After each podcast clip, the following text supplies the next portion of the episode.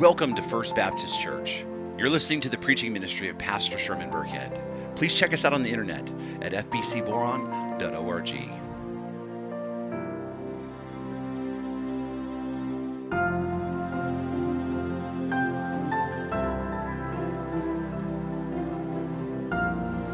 Romans chapter 6, beginning in verse 5. And the word of the sovereign Lord reads For if we've been united with him in a death like his, we shall certainly be united with him in a resurrection like his. We know that our old self was crucified with him in order that the body of sin might be brought to nothing, so that we would no longer be enslaved to sin. For one who has died has been set free from sin.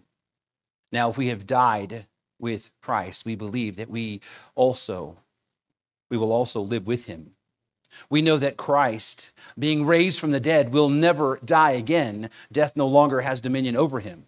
For the death that he died, he died to sin once for all, but the life that he lives, he lives to God. So you also must consider yourself dead to sin and alive to God in Christ Jesus. This is the word of the Lord. Pastor and author Kevin DeYoung once wrote Apart from our union with Christ, every effort to imitate Christ, no matter how noble and inspired at the outset, inevitably leads to legalism and spiritual defeat. But once we understand the doctrine of union with Christ, you see that God doesn't ask us to attain what we're not. He only calls us to accomplish what already is. The pursuit of holiness is not a quixotic effort to do just what Jesus did. It's the fight to live out the life that has already been made alive in Christ. So while you have your Bibles with me, uh, open, will you turn with me to uh, John chapter 3? It's a, cu- a couple of books back. John chapter 3. And we'll look at America's favorite verse, verse 16.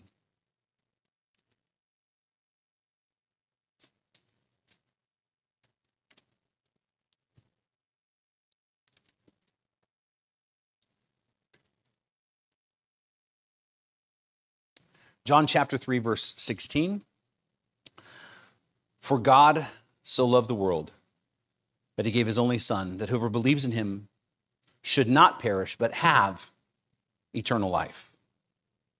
This is perhaps the best known scripture in the New Testament in the world around us, right? And we have all heard it before. We have seen people holding up signs at football games that say John 3:16. We have seen Tim Tebow, right, when he played college football and professional football, wear John 3:16 on his eye black. In fact, it was because of him one on one game that the the, the verse John 3:16 was googled over 96 million times, right? Just about everybody's heard of this verse and knows this verse and all of you I think could recite it without even looking at it. In fact, most of you would probably recite it in the King James because that's how you learned it, right? And this is the scripture that so many people use to evangelize the lost, to express the hope that we as Christians have. And it is a good scripture for that because it does illustrate God's love, God's agape love, to love us in spite of us. And it does point to the fact that Christ was given to rescue the lost. And it does help us to see the exclusive nature of Christianity because the object of our faith must then be Christ. Without him, we don't have eternal life.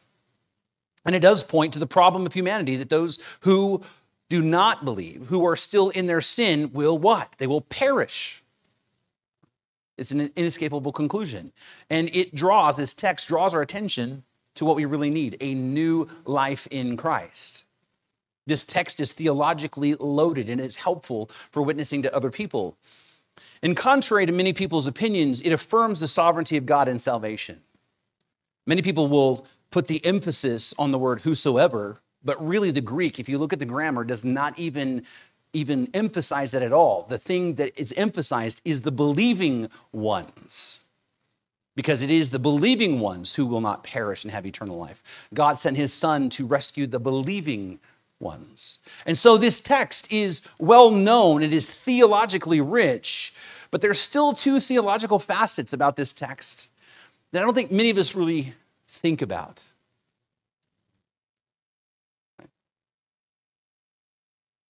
The first one is the idea that our faith has an element to it of what is called already, but not yet. That there's a part of our faith that is already, but not yet. In fact, notice the verse says that those who believe shall not perish, but have eternal life. The word have, I don't know if you realize, but is present tense.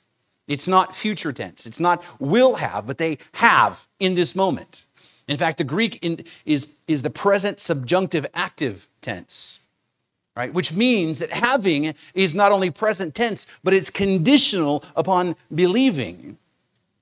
And so, in other words, the point that Paul, that, that John or that Jesus is making is that those who believe, the moment they believe, they possess, they have, by implication, eternal life. They have it right now. And what that means is those who believe not only have eternal life, to look forward to, they have it in real time and in the present moment. You see, eternal life is not something that begins when we die. Eternal life begins the moment you believe. For those who have faith, your eternal life has already begun. Right? Eternal life is already here. The believer has eternal life already in the present, but it's not yet fully realized in its fullest sense. This is the already but not yet aspect of our faith. We already have eternal life if we're in Christ, but we've not yet fully seen it come to fruition. We have not fully experienced all that the, our eternal life will encompass. Eternal life is both already but not yet in our experience.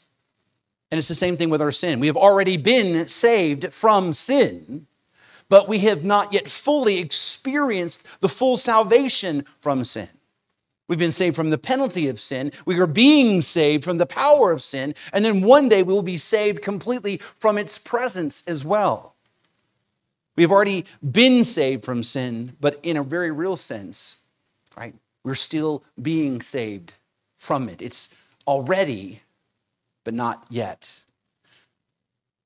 We have always, already, all of us have already been redeemed. Right? We know it, we feel it, we experience it, but we also know that we have not fully experienced our full redemption as we continue to live in a fallen, broken world filled full of fallen, broken people in bodies that are subject to frailty and the effects of sin. This is the first theological facet that we see in John 3:16, the already but not yet nature of our faith. The second theological facet is that we tend the we tend to uh, miss is, is how faith actually works. Notice in John 3:16, Jesus begins with a fact. God so loved the world that he gave his only son. And then he explains what happens to those who trust in that fact. Those who believe in him will not perish but have eternal life. You see, our faith is about knowing the truth, then trusting the truth.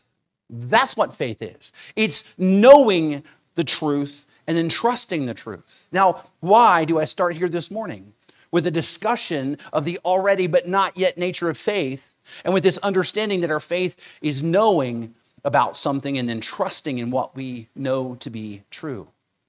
Well, the reason why we start here is because both of these things will help us to get a better handle and understand where Paul is going in this text today.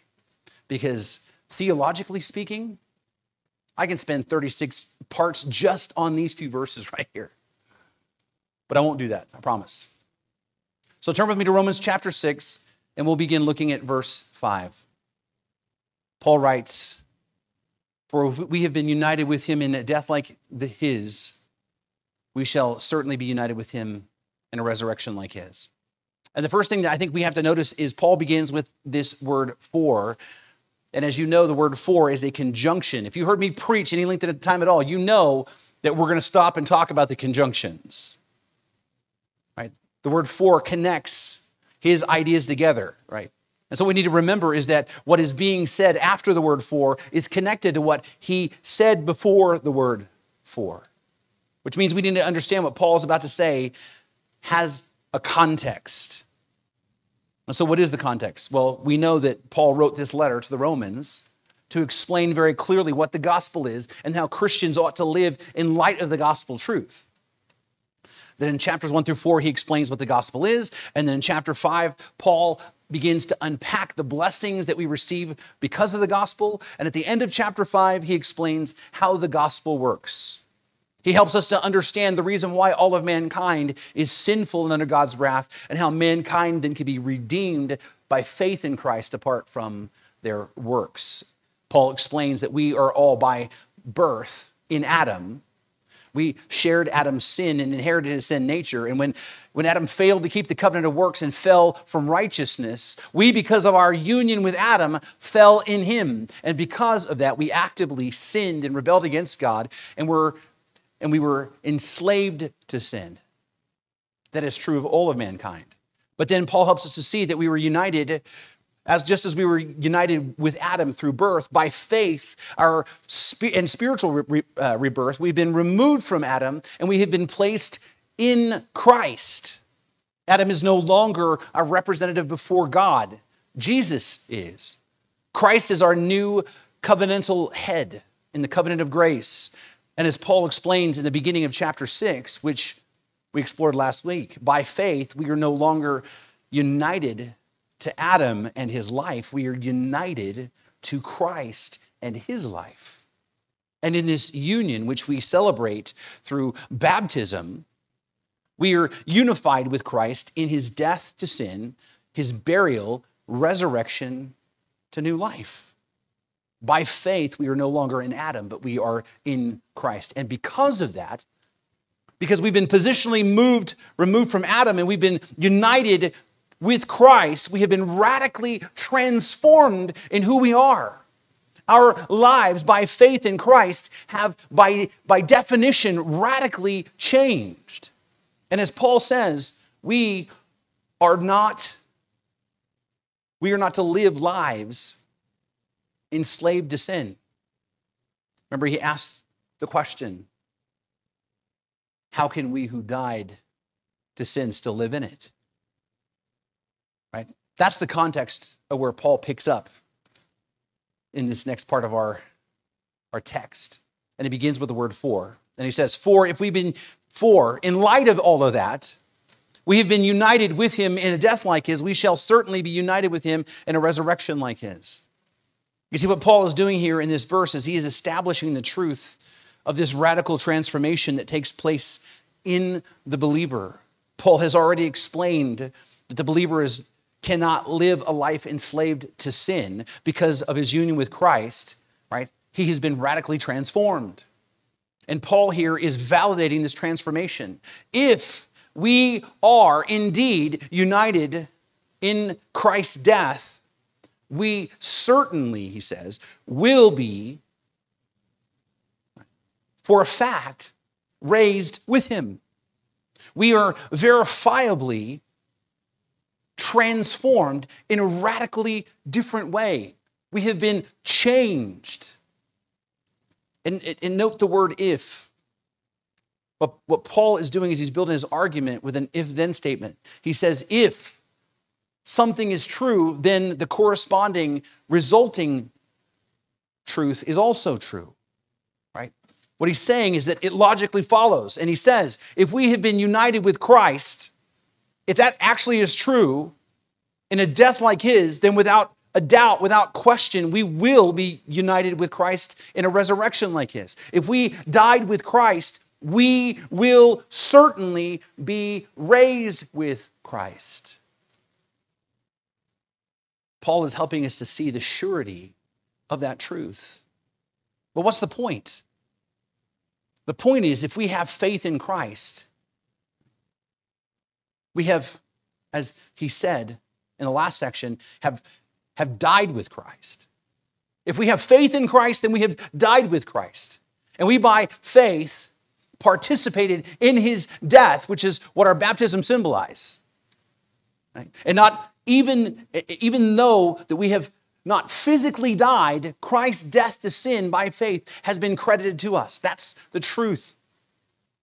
In a very real sense, his death is our death, which means, in a very real sense, we have died to sin along with Christ. And this, again, as we have said, is the already but not yet part of our faith. By faith, we in Christ have already died to sin, though we have not physically died. We have not yet in this life fully escaped sin's influence. We have not yet experienced that. But the truth is, we will, because Paul assures us just as we are united into Christ in his death, we will be, without question, united with him in a resurrection like his. We have already, as Paul explained before, been raised to new life with Christ, but not fully yet. Because the time is coming when we will experience the fullness of the resurrection. And when we do, at that time we'll be fully rescued from any influence of sin whatsoever. And, and Paul is explaining to the Roman Christians, and us by extension, that this is the basis then for us not to live in sin here and now. This radical transformation, the truth that we have died with Christ, we have been raised with Christ. We now then are called not to live in sin here and now. Though we are still waiting for the time where we will be beyond sin's influence, which I think we all look forward to. On that day when freed from sinning, I shall see thy lovely face. Right? We look forward to that. Though we're still waiting for a time to be beyond sin's influence, we have already been radically transformed and have the ability right here, right now, to live radically different lives. This, again, is the already but not yet nature of our faith. As Christians, we may not be free from these earthly bonds. We may still be battered by our infirmities. We may still even at times succumb to temptation, but we have been given the ability still to live radically different lives. Notice what Paul says next. He says, we know that our old self was crucified with him in order that the body of sin might be brought to nothing so that we would no longer be enslaved to sin. This right here is the point that Paul has been driving at in this section. Paul moves from explaining the truth about our radical transformation to the outwork of outworking of this radical transformation. Paul, in this verse, is helping us to see that our union with Christ has real world consequences. This radical change in our life is not theoretical. It is, it is very real. Though it may not yet be fully realized on this side of heaven, there is still a right now impact in our lives today, and it affects our relationships with sin in this real world. Though we may be tempted by sin, we are not its slaves. Brothers and sisters, if there's nothing else that you remember from what I say today, and I don't blame you if you don't remember every sermon I ever preached, because sometimes I look back and go, what did I preach on? Right? I get it, right? But if you don't remember anything else that I said today, if you're in Christ, you are not a slave to sin. You may fall, you may stumble, you may struggle. You may, like Peter, cry, how he cried out when he fell looking at the wind and the waves, cry out, Lord Jesus, save me. You might struggle, but you are not a slave to sin. Now, the first thing I want to point out that, that Paul, the word that Paul used here is the word know. Right? Paul says, at the beginning of this verse, we know something. And this is such an important idea for us to keep in mind as we work through this text because, as we said earlier, it points to the truth about the Christian faith that we all need to take a firm hold on. Our faith is a knowing faith. Our faith is a knowing faith. Faith is about knowing something and then trusting what we know. Our faith is built on learning and coming to know the truth. That's why we say things. We have come to know God. We have come to know Jesus. We have come to know the Lord. We have come to know the truth. Our faith is a knowing faith. We come to know the truth about our condition before God. We come to know the truth about what Christ has done for us. through the proclamation of the gospel. But knowing is not enough. We must then act on the truth that we come to know. And we do that by trusting the truth.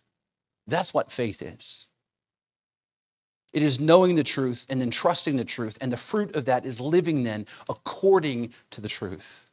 This, by the way, is why I find it funny that those who reject Christ, who, who will stand up and say they cannot see any reason to have faith in Christ, they will say Christians have blind faith, not seeing the blinders over their own eyes.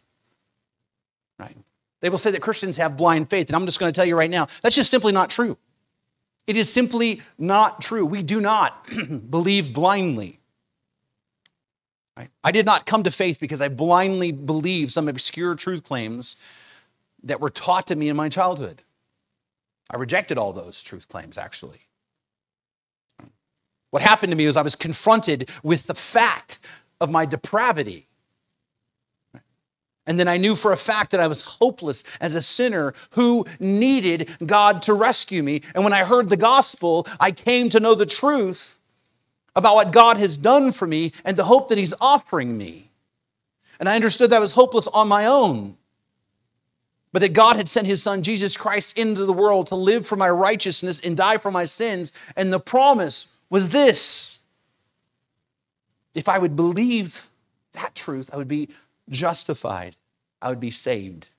Not because of what I did, not because I somehow got right with God on my own, but by believing the truth that I had come to know. That's what faith is it is knowing the truth and then trusting the truth. And it's not a blind faith, and it is also not a feeling faith. Now, please hear me. If your faith doesn't cause you to feel deep emotions at times, I would question how you really, really know God, right? Because it's hard to stand in the presence of the Lord at times and not be driven to your knees. It's hard to look at the, upon the cross and see in Christ cry out, My God, my God, why have you forsaken me? and not be brought to deep emotions. But understand, it is not our emotions that the basis of our faith. Our emotions are not the foundation of our faith. As, and, and, many, and this is not a popular truth right? Because faith is not about your feelings. Our faith in God is about is not about subjective emotional experiences, whether they are whether they're tearful or whether they're ecstatic. As one group of people would say, right? That their faith was built on some idea that you're going to feel a feeling after reading some book that it might be true. While others would say that their understanding of who God is is built completely and totally on their personal experiences. How they understand who God is is built on their dreams. How, they how, how they understand who God is is built completely on their emotional experiences. But our faith is not built on day to day fickle emotions. Our emotions are all fickle. Our emotions all change. We all know this. We have all experienced this. We have all professed dying, uh, uh, I mean, an undying allegiance to, to people only to find out that our feelings for them changed. It happens in all of our lives. All of us have experienced those times when we were passionate, excited about something, only for those, those feelings to grow cold. We don't have a faith that is found in our emotions. We have a knowing faith. And because of that, we can be confident in our faith every single day, despite the fact that we will one day not feel it. I know that all of you at times will feel very close to the Lord. If you have been a Christian for any length of time at all, you feel those days when you are super close to the Lord, where He feels like, he, like His presence is near, where you feel Him speaking into your heart. And then there's days where it seems like He's a million miles away. Our faith is built on the truth of who God is and who we are in light of who God is and what God has done for us in spite of us. We learn and we know the truth, and then we trust in the truth. Right? And that becomes of the, the basis of our new life in Christ. And Paul says, We know, we know that our self was crucified with him in order that the body of sin might be brought to nothing, so that we would no longer be enslaved to sin. Paul says we know this. In fact, the word that he uses here means we know it by experience. We know this because we've experienced it. We know that we have been radically transformed because we have experienced the radical transformation in our lives. The God we once hated, we now love. The sin we once loved, we begin to hate. And Paul uses this sense of knowing in the present tense active, meaning that it's something that we know and that we continue to know. But what is it that we supposedly know? Well, Paul says that there are three things that deep in our hearts that we know. We know that our old self was crucified with him, right? And we know that this was in order that the body of sin might be brought to nothing. And we know that this was so that we would no longer be enslaved to sin. Paul is saying that the radical transformation of being united to Christ leads to a radical change in our lives. In fact, I want you to notice the order here. Our old self was crucified with Christ, right? Right? This led to our body of sin being brought to nothing. And this then leads to us no longer being enslaved to sin. This actually is something that Paul follows up with a real quick summary in verse 7, where he says, For one who has died has been set free from sin. Which, by the way, is the answer to the question that Paul asked in verse 2 How can we who died still live in it? Or be enslaved by it? And the answer is we can't. Why? Because of the radical transformation of us being united to Christ in death and resurrection has set us free from bondage of sin. We were in Adam enslaved to sin. We are now in Christ set free from slavery to sin. And Paul now walks us through this radical transformation and how it leads to this freedom. And it begins, as Paul says, our old self was crucified with him. And this is important for us to get clear about because many people mistakenly think that what Paul is saying when he talks about our old self, that he's talking about our sin nature being crucified with Christ. In fact, that particular understanding has led some people to believe that once they confess Jesus is their Lord, that they no longer ever sin again because they don't have a sin nature anymore. I've had many discussions with even people in our own community who believe that the moment that they said, Jesus is my Savior, that they don't have a sin nature and they no longer sin.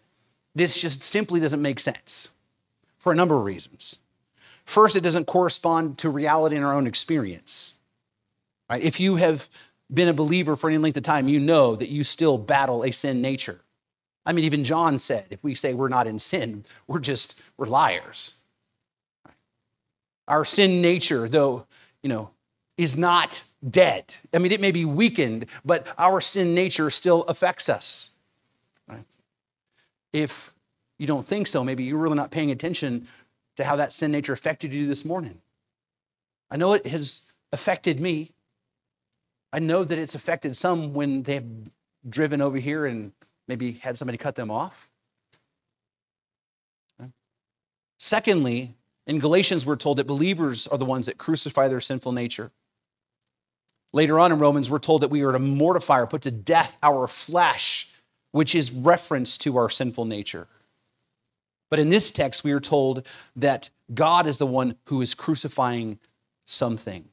Not to mention, Paul doesn't say that our sin nature was crucified. He says our old self was crucified, or literally our old man. That's what it really literally means out of the Greek, is it's our old man. In other words, what he's saying is the person we used to be, that person we were, has been crucified. The point that Paul is making is our old life of who we were before Christ has been put to death. What we have to realize is Paul has in mind what he's already been talking about this idea of who we are in Adam and in Christ. The idea of our headship, who we were in Adam, and then who we are now in Christ. And what Paul is saying is who we were in Adam, that old life and all of the attachments of that old life have been crucified with Christ. Our life in Adam is dead which means the consequences of that life have been accounted for. That old life died with Christ so that our sin then comes to nothing. Because of our union with Christ, our sins have been atoned for. We have been set free from the penalty of sin. But that leads to us being set free from the power of sin as well. We know that we are our old self was crucified with him in order that the body of sin might be brought to nothing.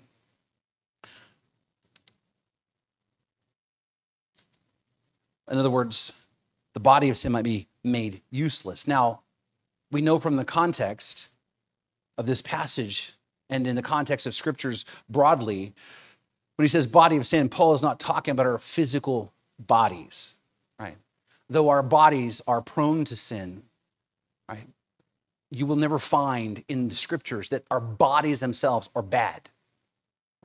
We were created to have a body. We will have a new resurrected body. But the idea that somehow the body itself is sinful is a Gnostic idea. And so we're not talking about the actual body of sin. What he's talking about when he says body of sin, he is talking about our sin nature, often referred to as our flesh. And what he's saying is our old self died in Christ so that our, our sin nature may then be brought to nothing. And this expression, brought to nothing, means to be done away with, or it means to be made void, or it means to be rendered powerless, is probably one of the best expressions. In other words, Paul is reminding us that our old self in Adam has been put to death, and the result of that is our sinful nature that once dominated our old self has been made powerless now. Our old sinful nature in this life maybe not isn't dead yet, but in Christ we have a new life. And our sinful nature in this new life in Christ has been rendered void or powerless. And what Paul is saying is because of that, then, as a result of that, we are no longer enslaved to sin. The picture that Paul is painting for us is that not only are we saved from the penalty of sin, but we are saved from the power of sin. We are no longer enslaved to it like we once were. There are a lot of Christians who seem to think that they still are, that somehow that slave has mastery over them. And I'm not saying that, that sin is not a difficult foe, right? As John Owen said, be killing sin or it be killing you. It will take every opportunity to pop its head up, but we have been set free from its power. We don't have to walk in obedience to it. Why? Because our sinful nature has been rendered powerless. It's been rendered void. As Christians, we again, may fall into sin. We may stumble into transgressions and even serious, egregious transgressions, but we are not dominated by our sinful nature anymore. Why? Because our old self, who we were in Adam, was put to death. Our old self was put to death. And as Paul affirms once again, for we, for once, for one who has died, has been set free from sin. In Christ, our old life has been put to death. And because of that, we are set free from sin, free from its penalty, and free from its power, which, as I remind you, is the already, but not yet part of our faith. We have certainly been set from free from the bondage of sin, and we have been set free from its power, right? But because we still live today, right now, in this moment, a fallen, broken world that is ravaged by sin, in bodies that are ravaged by sin, we are still at times influenced by it. But the difference between our old life in Adam and our new life in Christ is that we're not bound to obey it as our master. We are not bound to live under its control as we once did. We, in a very real sense, have been set free, and we are being, by the power of Christ and the Holy Spirit, continually set free. Sin does not dominate us anymore. And Paul says, we know that. We know that. Knowing that, then, we ought to trust that.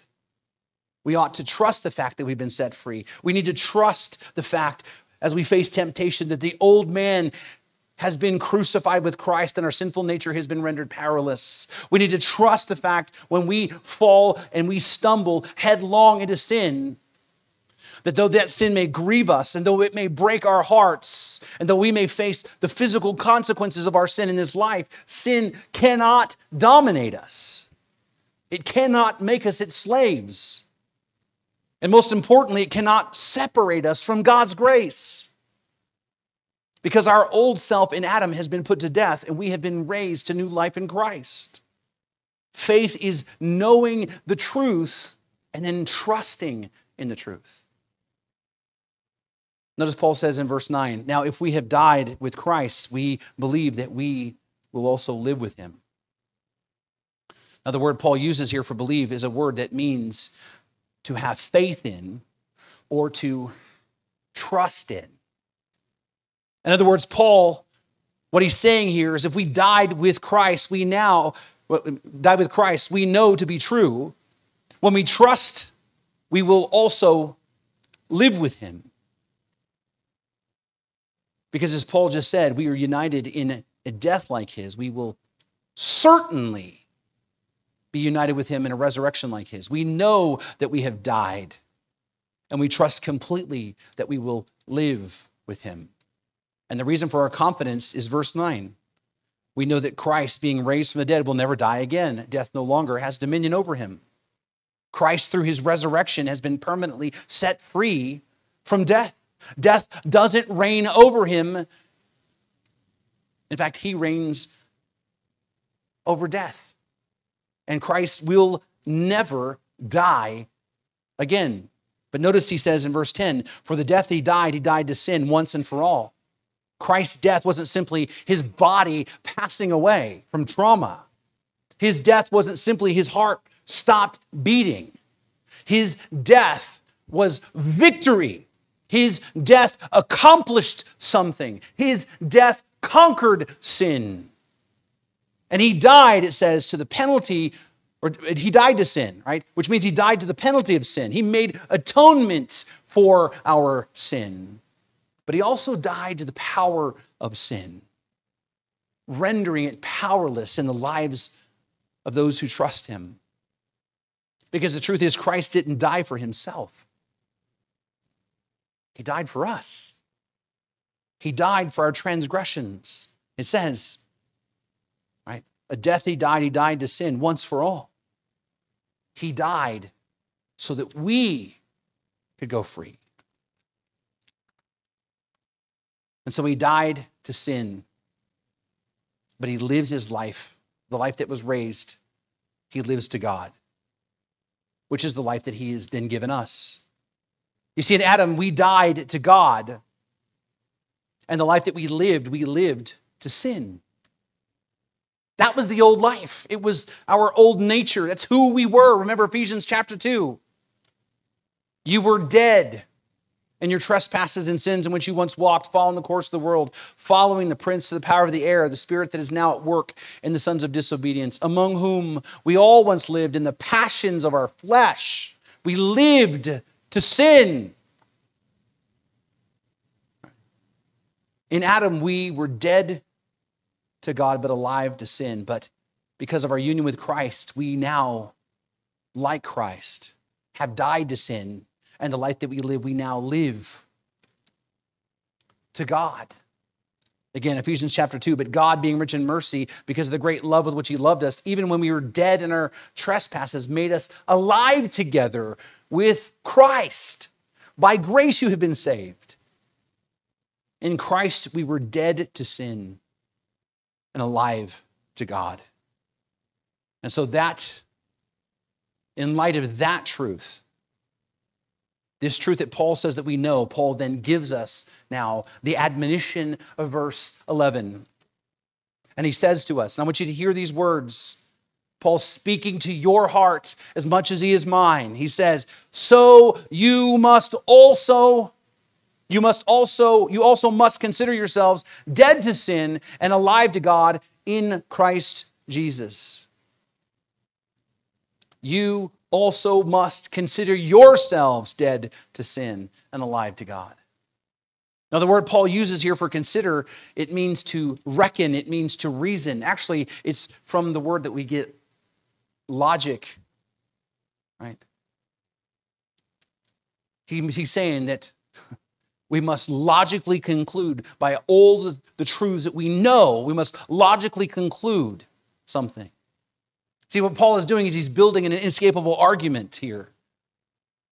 You know, we know that our old self was crucified with Christ so that our sinful nature might be powerless, so that we might be free from the bondage of sin. And we know that Christ, because of his resurrection, can never be dominated by death again. And we know that if we share in a death like his, we'll be, we'll be raised in a resurrection like his.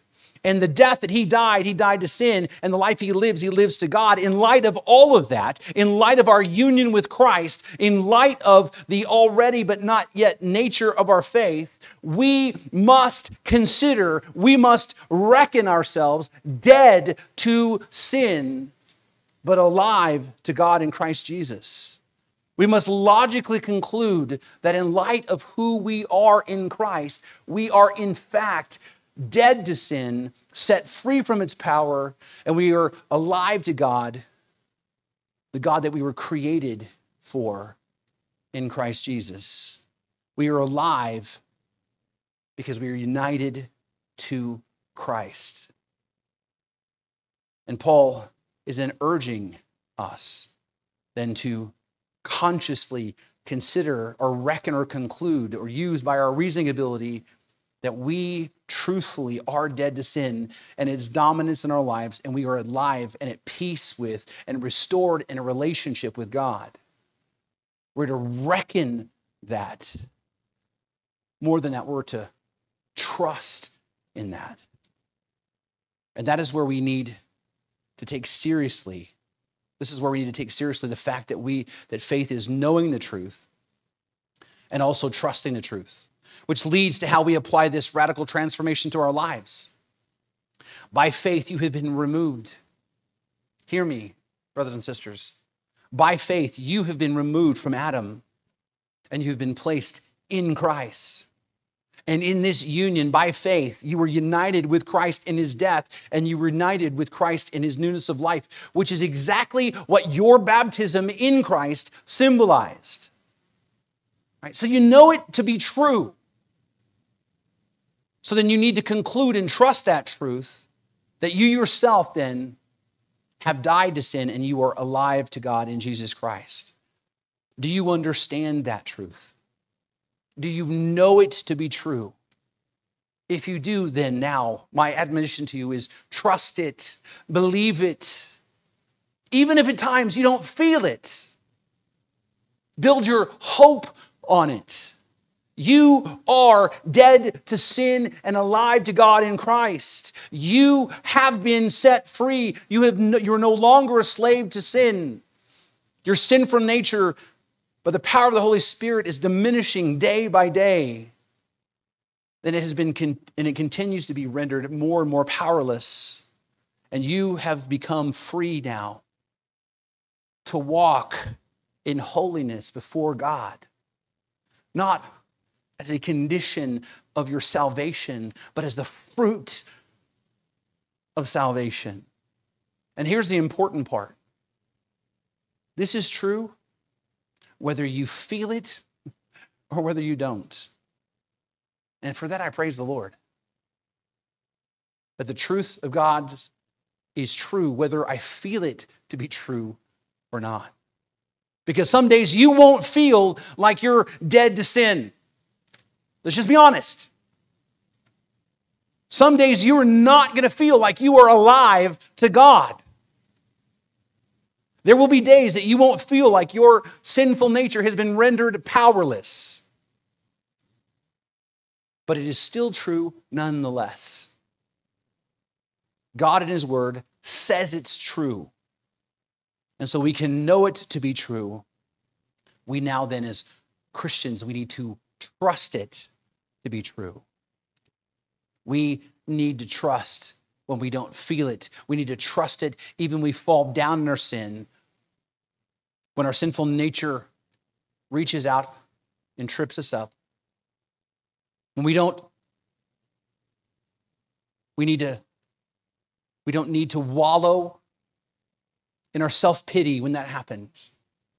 We don't need to run and hide from God when we fall headlong as if he didn't know that we weren't capable of that. We need to remind ourselves by the truth of God's word, we are not enslaved to sin. And because we are by faith united with Christ, that means it is a fact that we are dead to sin and alive to God in Christ Jesus.